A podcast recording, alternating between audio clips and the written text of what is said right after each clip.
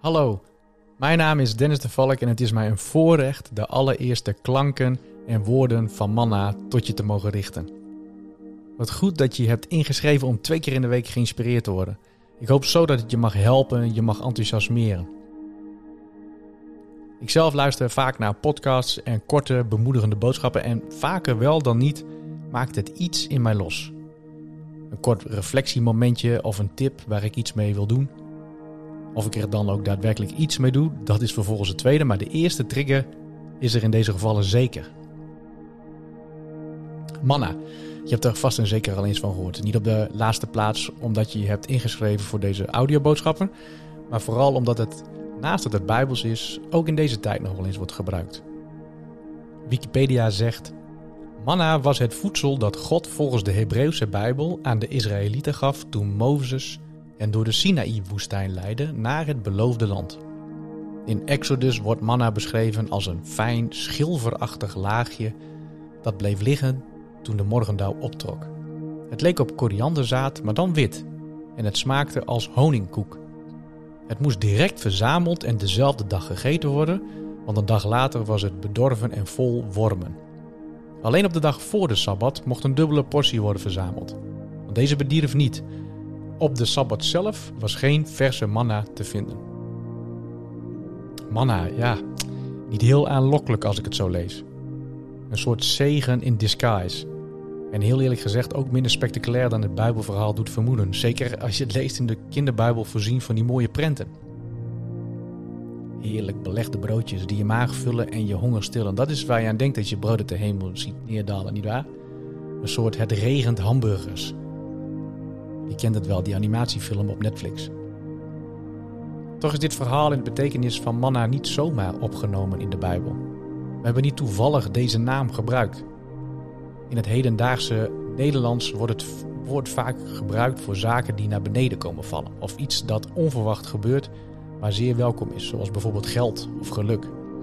En eerlijk is eerlijk, ik ben ook wel toe aan wat manna.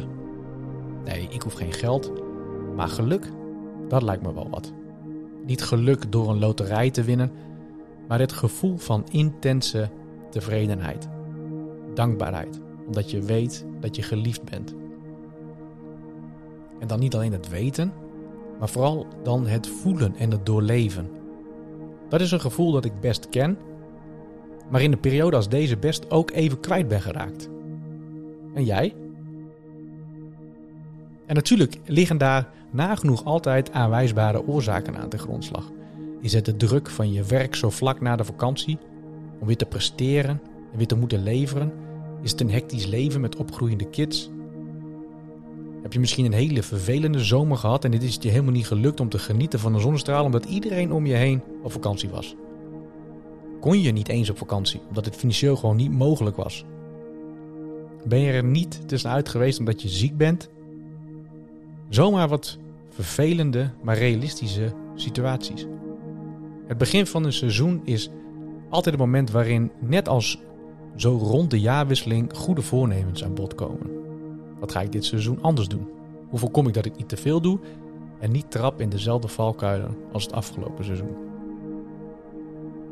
Hoe kan ik God hierin betrekken? Hij weet immers wat goed voor mij is. Hij heeft mij gemaakt en hij kent mij door en door.